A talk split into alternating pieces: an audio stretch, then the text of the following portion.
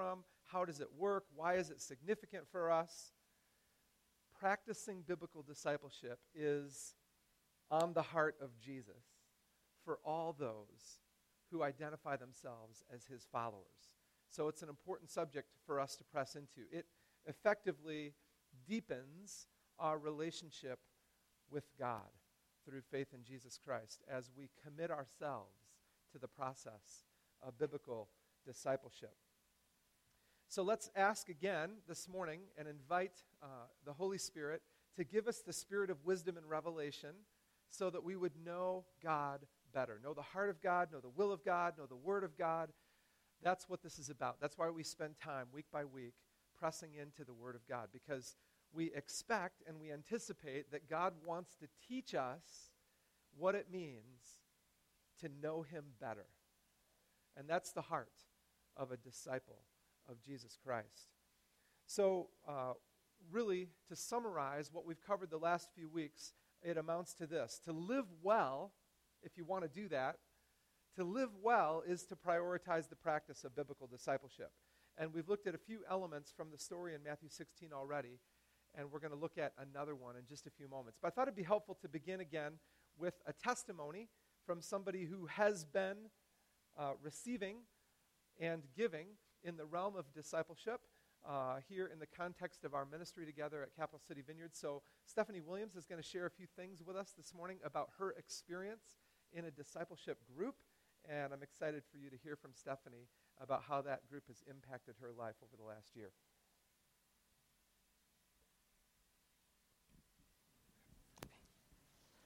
All right. So when Carrie asked me this morning, I was like, no, I, don't want to get up here. And then the Lord started reminding me of all the things that have transpired over the course of doing this. And um, some of the things that have sharing life and community with my girlfriends, I can call them that, right, has been amazing. Um, praying for each other. Uh, sometimes we share so much and cry together and laugh and have fun and we pray and we leave, but we know what the other one's in need of. And I feel their prayers throughout the week. And it's um, just amazing to share that life with each other. Um, the accountability. I feel um, accountable for my time with the Lord. I feel like I'm kind of spending time with the Lord for them as well to bring something when we come together, which is uh, wonderful. It um, because I when He speaks to me, then I feel like it's not just for me; it's for all of us. Um, and it's a safe place to share our hearts and grow together. Iron sharpens iron, and we have shared some things that have sharpened each of us and been able to correct each other with love, and it's been beautiful. Um, so I would like to encourage all of you to have someone that you can do that with, to share life with. Um, it gives you strength when you go out in the community and life to be the light of Jesus where you go. So find that someone to be part a part of your life and share life with in the Lord.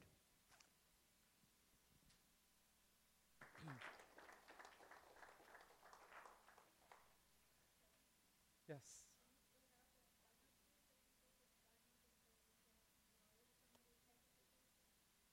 We'll have it again next week. Yes. Thank you. Very good. All right, well, let's turn our attention to Matthew 16 because Jesus has a lot to say about discipleship. And uh, particularly in this passage, uh, what it means to be a disciple and what in, what's involved in that process is right at the heart of Jesus' words to his own disciples. So we're going to read together from Matthew 16, verses 21 to 28. And uh, this is a familiar uh, story. We, we read it a couple of weeks ago.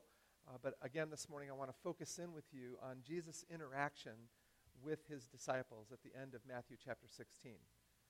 So we read beginning in verse 21 From that time on, Jesus began to explain to his disciples that he must go to Jerusalem and suffer many things at the hands of the elders, the chief priests, and the teachers of the law, and that he must be killed and on the third day be raised to life.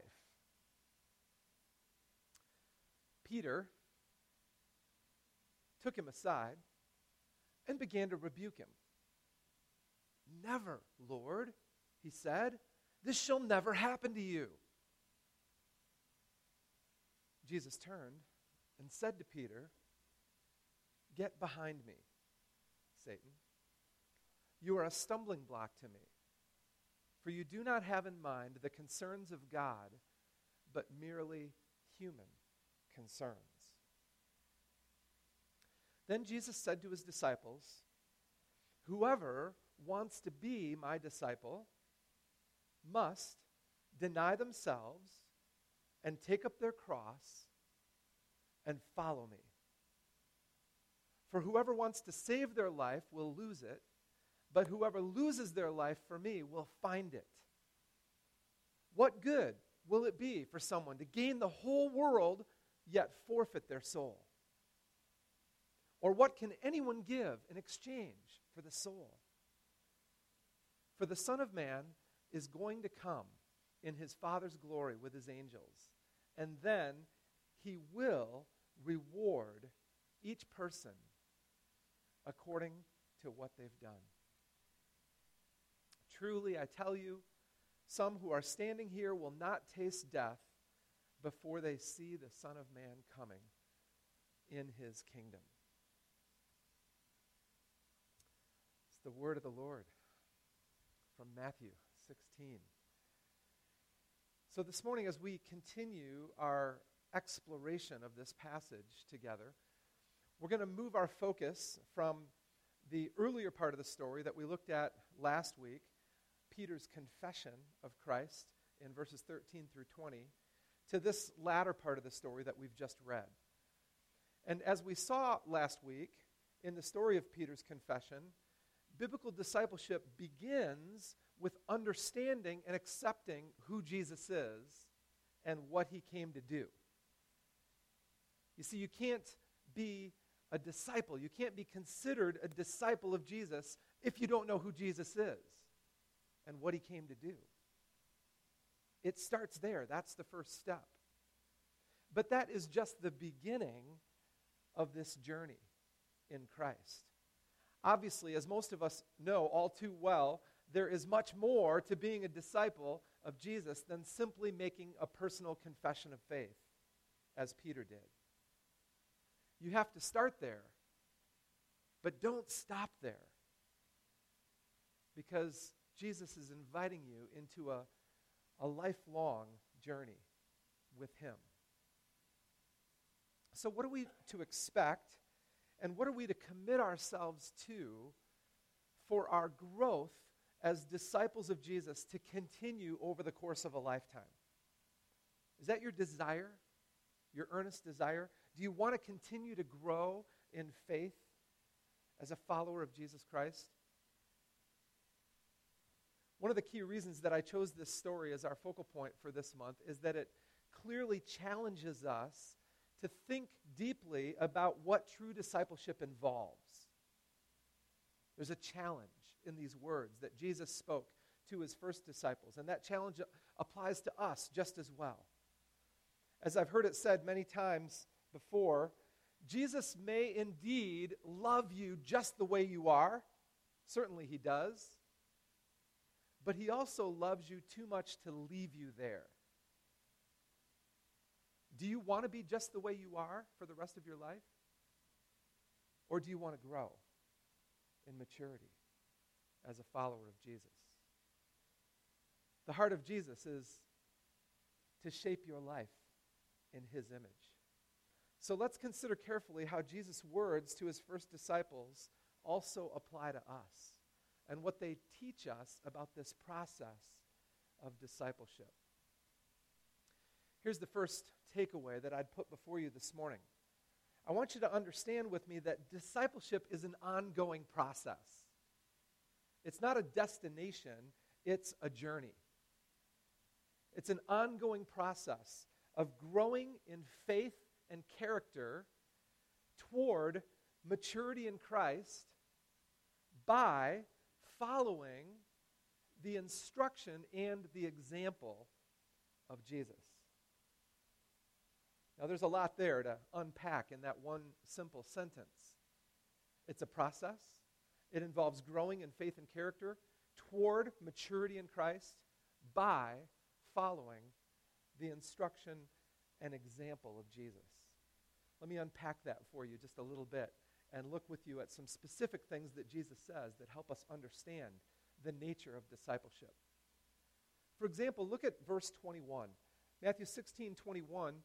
Jesus says, actually, Matthew says, from that time on, Jesus began to explain to his disciples that he must go to Jerusalem and suffer many things at the hands of the elders, the chief priests, and the teachers of the law, and that he must be killed and on the third day be raised to life. So imagine the scene. Jesus is with his disciples in the northern part of Israel, to the north of Galilee, in the region we talked about last week known as Caesarea Philippi. And he's there for a purpose. He took them there for an object lesson. We talked about that last Sunday. So if you weren't with us, you can go back and listen to that podcast on our website if you're interested in more information. Jesus took the disciples there on a special journey to share some things with them that he wanted them to understand about his identity, about his mission, about their purpose in following him, and about their participation in the church and the nature of the church. But this verse, verse 21, gives us a glimpse of something more. It gives us a glimpse of what Jesus understood he was meant to do. Jesus understood that something was going to happen to him soon. He understood that he was headed back to Jerusalem from the north of Israel back down to the south. And he was intent on going there with a specific purpose in mind. He knew what was going to happen to him.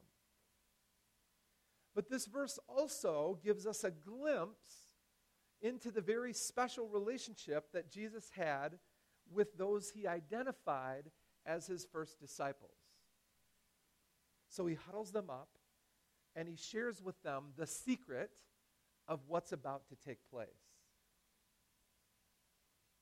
Essentially, they were privileged to hear of what Jesus intended to do. They were the first ones to know about it because they were his inner circle of trusted confidants and friends.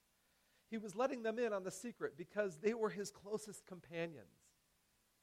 And if you can activate your imagination, just picture Jesus sitting with the disciples, explaining to these guys what was soon to happen. This scene is a, a radical meditation in trusting God when something doesn't really seem to make sense, as Peter's objection indicates all too well. But I think that this verse also begs a very simple question, right?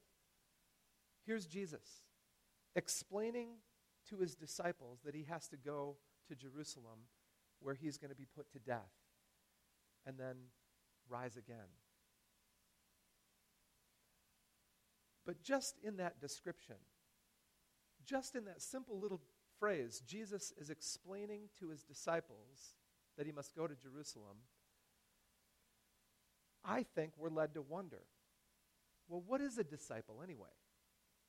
Who were these guys and why were they privileged to sit with Jesus and, and get this insider information from him? What was the nature of their relationship to him? And how does that apply to us? What is discipleship and, and what exactly does it mean to be identified as one of Jesus' disciples? Where does the word come from? And what does it mean? Well, let me explain a few things about this word because its etymology is significant to its meaning. In English, it's the word disciple, and if you were to, uh, it's translated really from the Greek word uh, math, mathetes. You have to get this, uh, the, the emphasis on the right syllable, right? Mathetes. Mathetes. It's a little hard to say because it doesn't make any sense in English.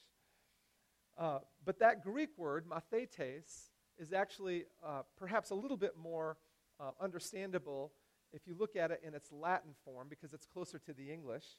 The Latin word discere means to learn, and discipulus means learner. So somehow the Greek got translated to Latin and then the Latin to English. So we go from mathetes to disciple and discipleship. But the key point here that I'm making is that these words refer to being a learner. Being a learner, being identified as a learner. For someone to be discipled is for them to keep on learning. But here's the key to that concept. You see, in Hebrew culture, learning was not as didactic as it is was in Greek culture and, and as it is in our culture, right? We think of learning as, you know, like sitting in a classroom or sitting in an auditorium and listening to somebody teach like we are now. But I want you to understand that for the Hebrew people, particularly at this time in history, in the first century, learning was much, uh, much different. There was a different style of teaching and learning that these people had adopted and that was familiar to them. So when you would talk about being a disciple in that context, their understanding of what that meant and what that looked like was very different than ours tends to be.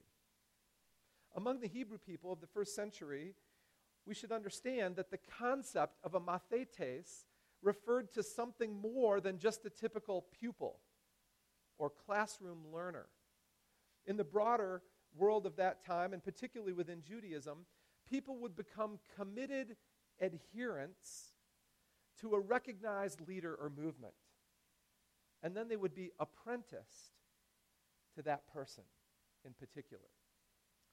And this could happen both in the religious sphere and in the political sphere.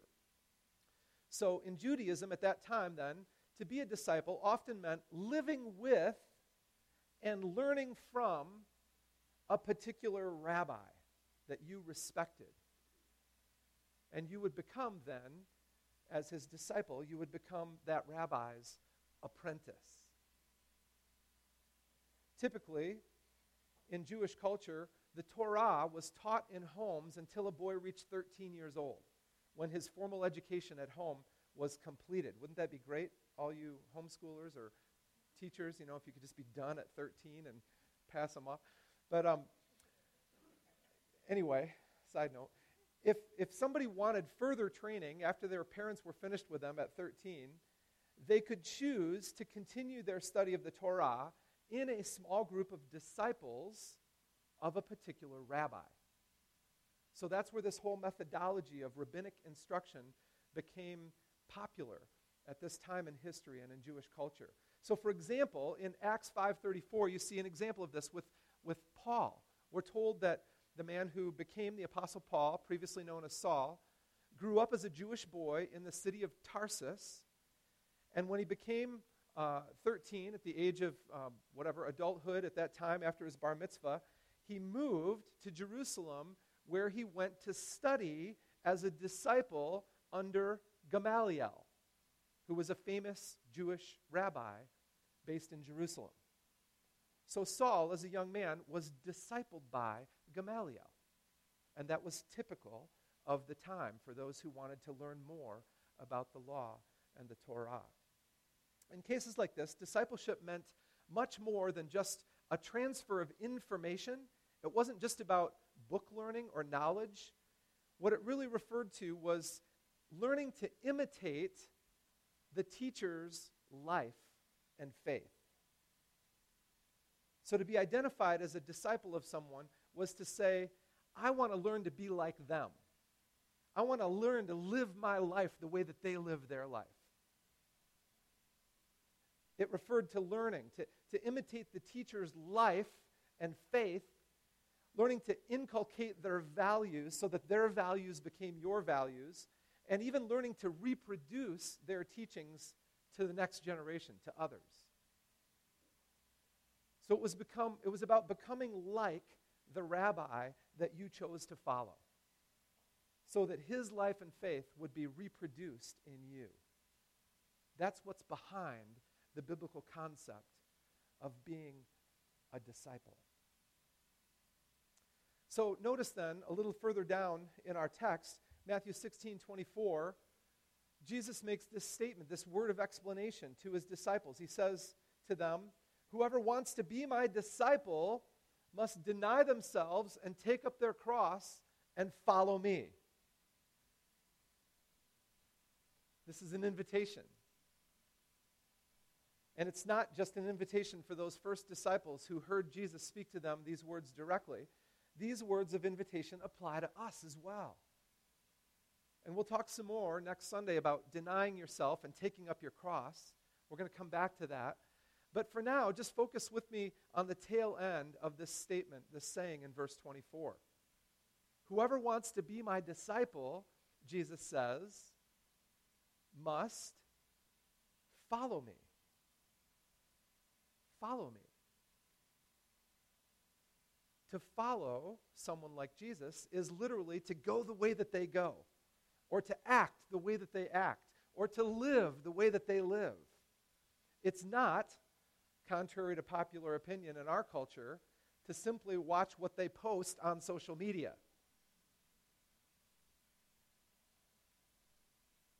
As the old saying goes, discipleship is more caught than taught. It's more caught than taught. In other words, teaching and learning is in, in you know, like intellectual learning and knowledge is involved in the process. But this type of learning, being discipled, is, is more about learning a particular way of doing things, a particular way of living life. That's what Jesus had in mind for his disciples. So, the best way to learn then is the old apprentice model, right? Where you watch the master do something, and then the master explains it to you, and then the master watches you try to do it and gives you feedback and input, tells you how you did and what you need to do differently, until you master the skill, and then the master releases you to go do it. That's called the apprentice model of learning. And that's what Jesus had in mind by inviting his disciples to follow him around the countryside for three years. He wasn't just teaching them head knowledge, he was showing them a way of life so that they would take it upon themselves as their own way of life. In fact, did you know that the earliest form and expression of what we now call Christianity had a nickname in the early days? Anybody know what it was?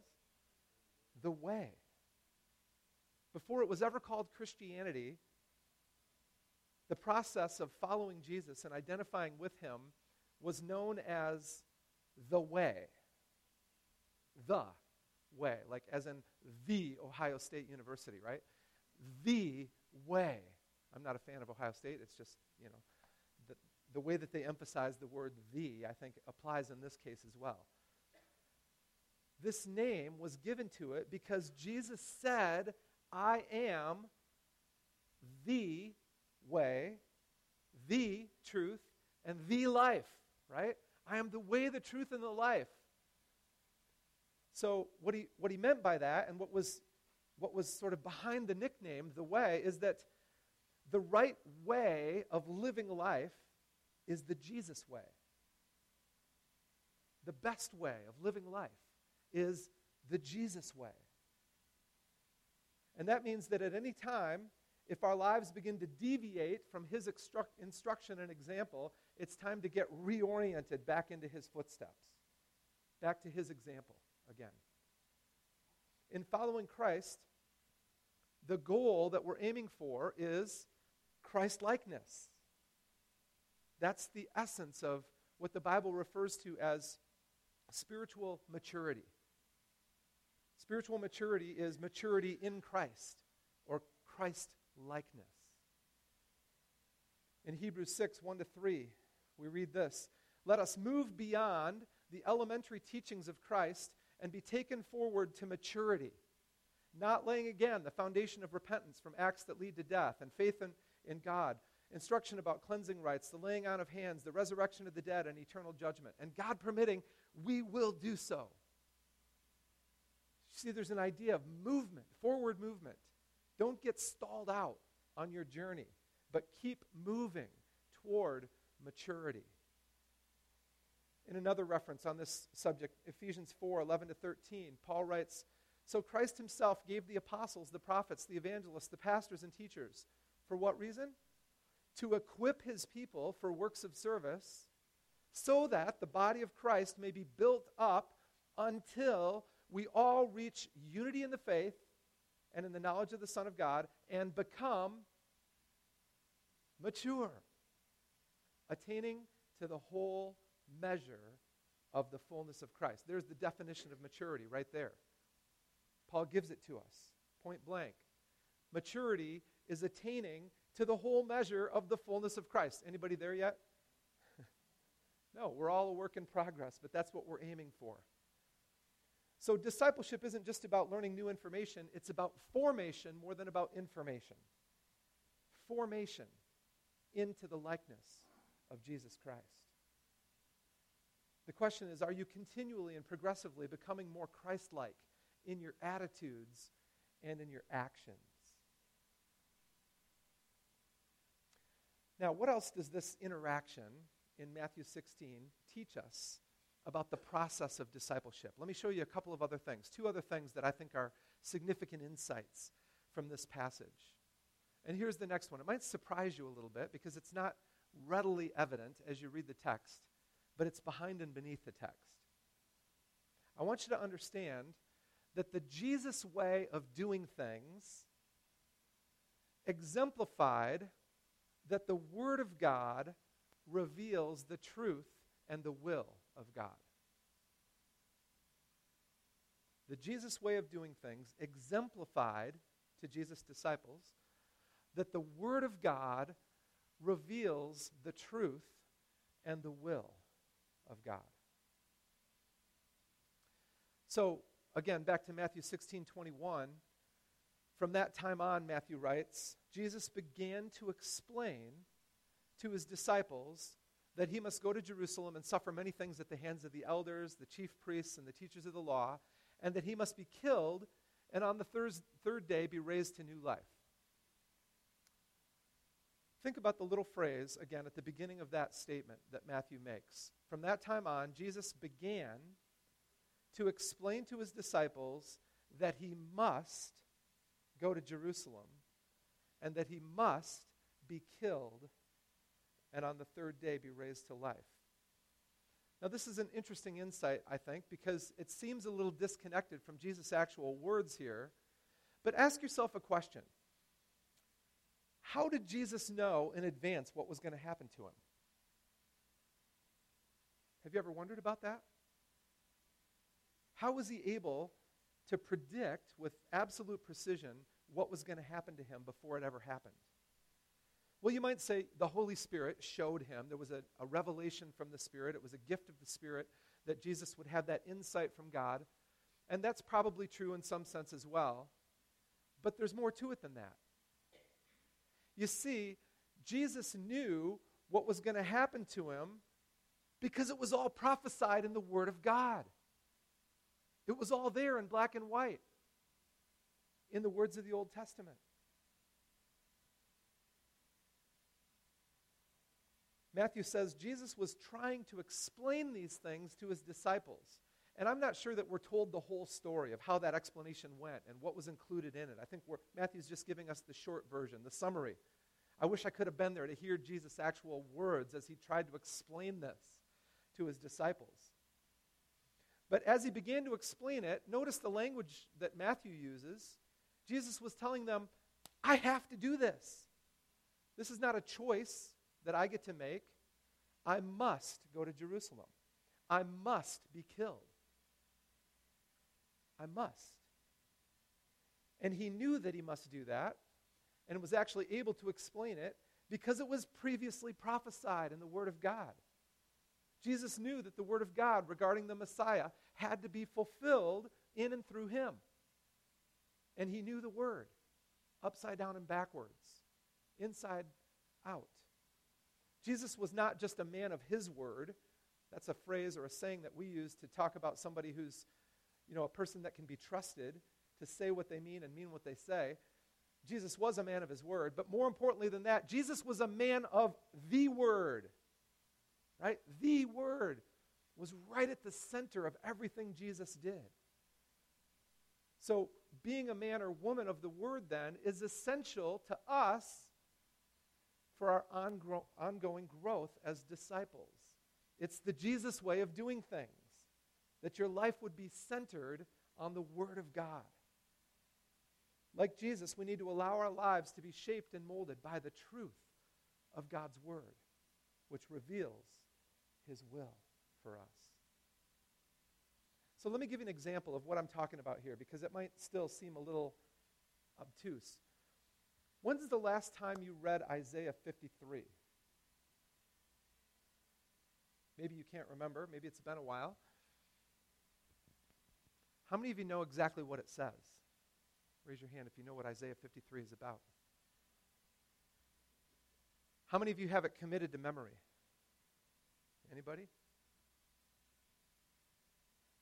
Okay, let me tell you something, friends. Jesus knew Isaiah 53 by heart.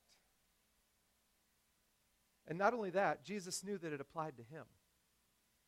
Jesus knew that it was a word about his life, his mission, his destiny.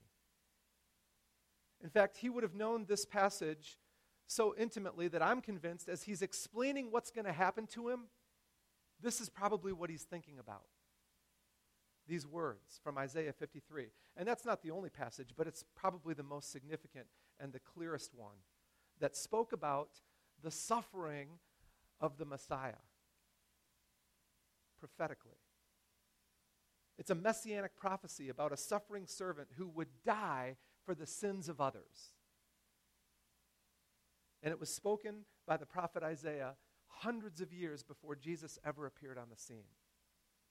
Jesus would have committed that passage and probably the whole book of Isaiah, perhaps the whole Old Testament, to memory. Here's what it says. Listen to this. And think about these words being at the forefront of Jesus' mind as he explains to his disciples that he must go to Jerusalem and must be killed. Isaiah 53, verses 3 to 12. Speaking of the Messiah who was yet to come, he was despised and rejected by mankind, a man of suffering and familiar with pain. Like one from whom people hide their faces, he was despised, and we held him in low esteem. Surely he took up our pain and bore our suffering, yet we considered him punished by God, stricken by him and afflicted. But he was pierced for our transgressions, he was crushed for our iniquities. The punishment that brought us peace was on him and by his wounds we are healed. We all, like sheep, have gone astray. Each one of us has turned to our own way, and the Lord has laid on him the iniquity of us all. He was oppressed and afflicted, yet he did not open his mouth. He was led like a lamb to the slaughter, and as a sheep before its shearers is silent, so he did not open his mouth. By oppression and judgment he was taken away. Yet who of his generation protested? For he was cut off from the land of the living. For the transgression of my people, he was punished. He was assigned a grave with the wicked and with the rich in his death, though he had done no violence, nor was any deceit in his mouth. Yet it was the Lord's will to crush him and cause him to suffer. And through the Lord, and though the Lord makes his life an offering for sin, he will see his offspring and prolong his days and the will of the Lord will prosper in his hand. After he has suffered, he will see the light of life and be satisfied. By his knowledge, my righteous servant will justify many, and he will bear their iniquities. Therefore, I will give him a portion among the great, and he will divide the spoils with the strong, because he poured out his life unto death and was numbered with the transgressors. For he bore the sin of many and made intercession for the transgressors. Isn't that amazing?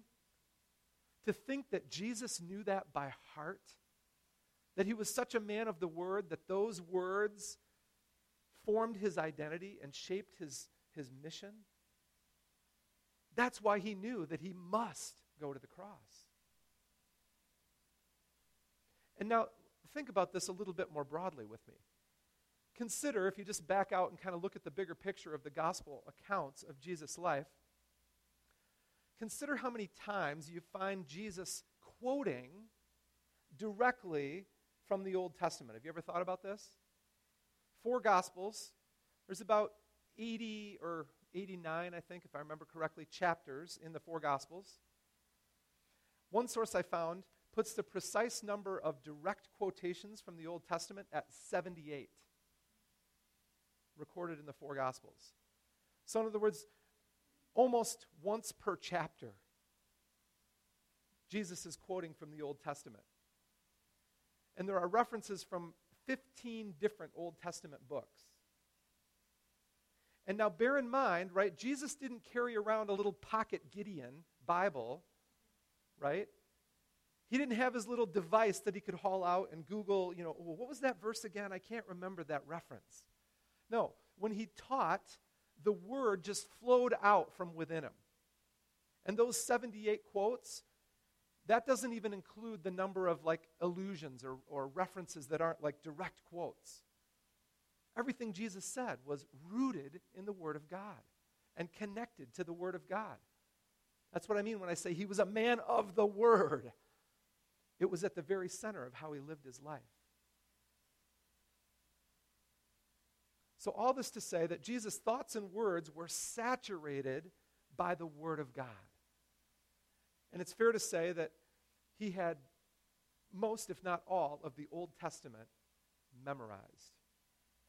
He knew the Word intimately, he trusted it entirely, and he walked it out perfectly. So if you aim to live a life the Jesus way, you have to become a person of the Word. It's essential. This is not optional. This is not an elective. This is, this is basic to being a disciple. That you would be a person of the Word. But now, one more thing here before we wind this down. Discipleship's not just about learning and knowing the Word of God what Jesus also exemplifies for us in this passage is that it's about learning to obey. Submit and obey to the Father's will.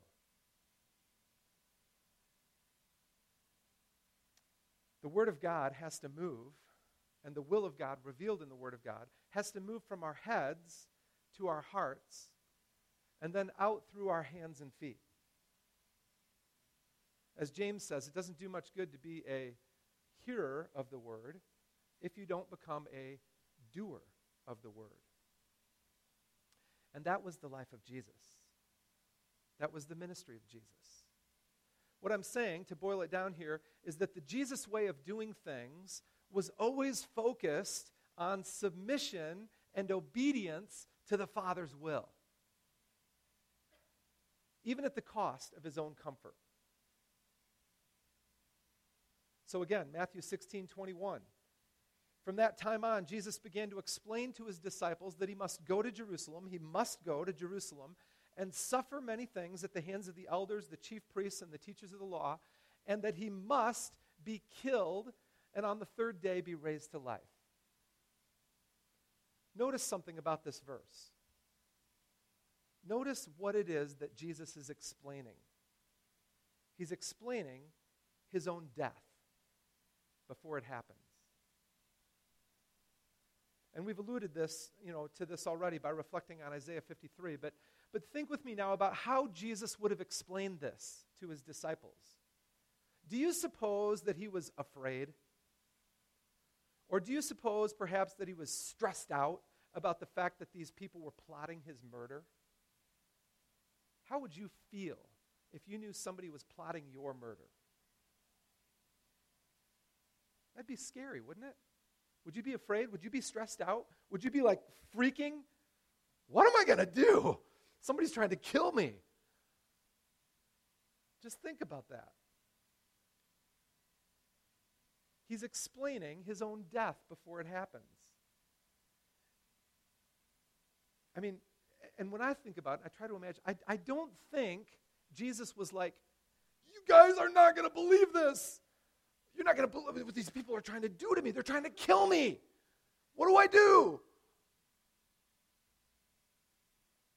Or Or, do you think Jesus was in some way trying to avoid his own death? Like, guys, you got to rescue me. You, you, like, you could, you could disguise me and then sneak me out of here and we could, I could get away. You know? No. Jesus is not obsessed with trying to escape his destiny. He's not afraid of what lies before him.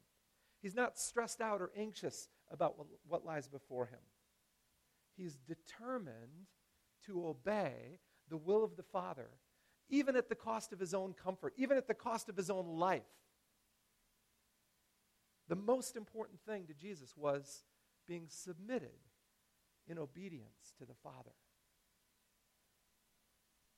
So he wasn't stressed out or afraid about what he was explaining.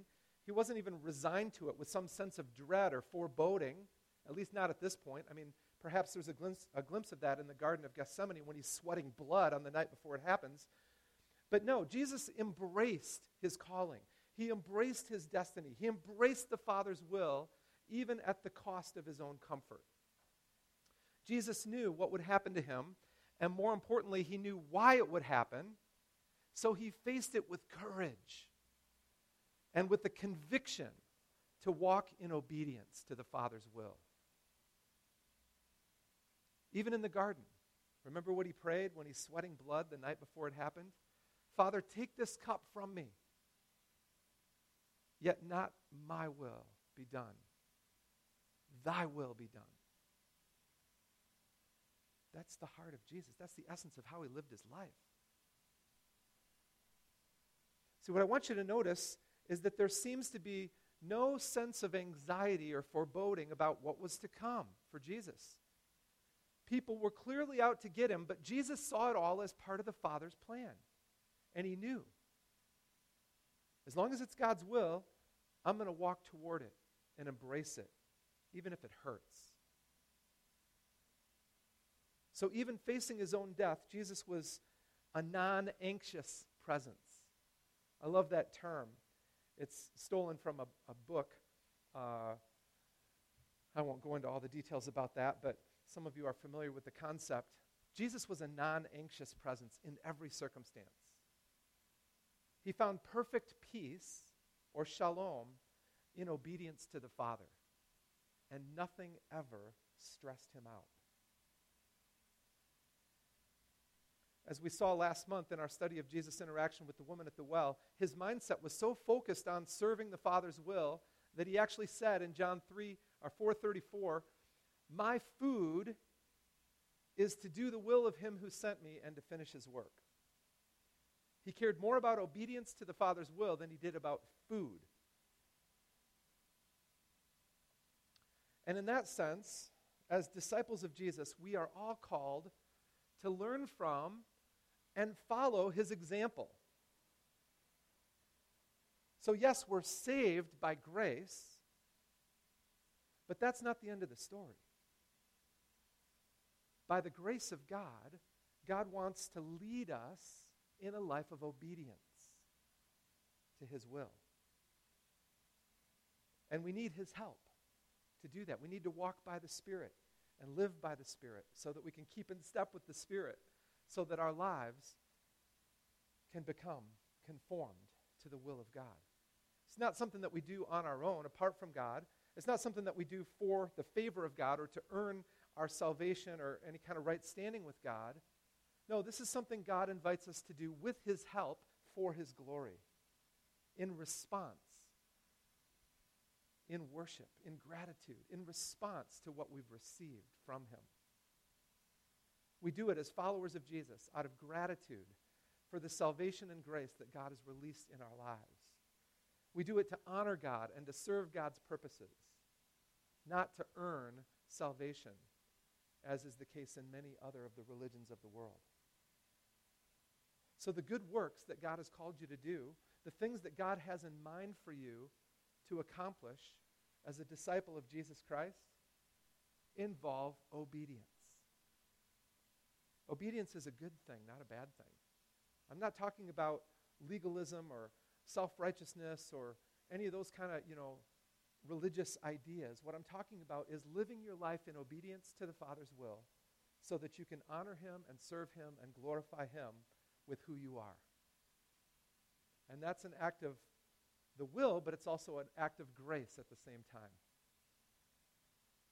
Let me uh, wind this down, wrap this up with, with one last reference from Ephesians 2, because I think this captures so well the balance that I'm trying to, I'm trying to strike here between what we do and what God does for us. Ephesians 2 8 through 10. It is by grace you have been saved through faith. Grace. Through faith. And this not from yourselves, it is the gift of God. Not by works, so that no one can boast. For we are God's handiwork, created in Christ Jesus to do good works, which God prepared in advance for us to do. Friends, this is what following Jesus and becoming more and more like him really amounts to. We've been given new life in Christ. We've received grace through faith in Jesus Christ. So that now we can do the good works that God has prepared in advance for each one of us.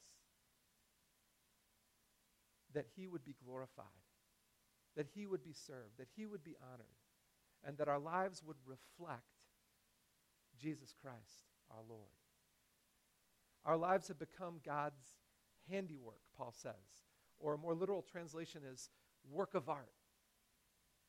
Your life is God's work of art. Think of yourselves as a blank canvas. You, you might start out kind of trying to draw something on that canvas, and over the course of your lifetime, apart from Christ, it, it kind of becomes a mess. It doesn't look very good. But when you come to faith in Jesus Christ, God erases everything on that canvas. Not the essence of who you are as a person or your personality, but all the, all the junk, all the sin, everything that you've messed up on your own is removed from the picture so that God can draw or paint what he wants upon that canvas. Paul's saying each one of us is God's work of art. And that work gets displayed to the world as we walk in obedience to the Father's will.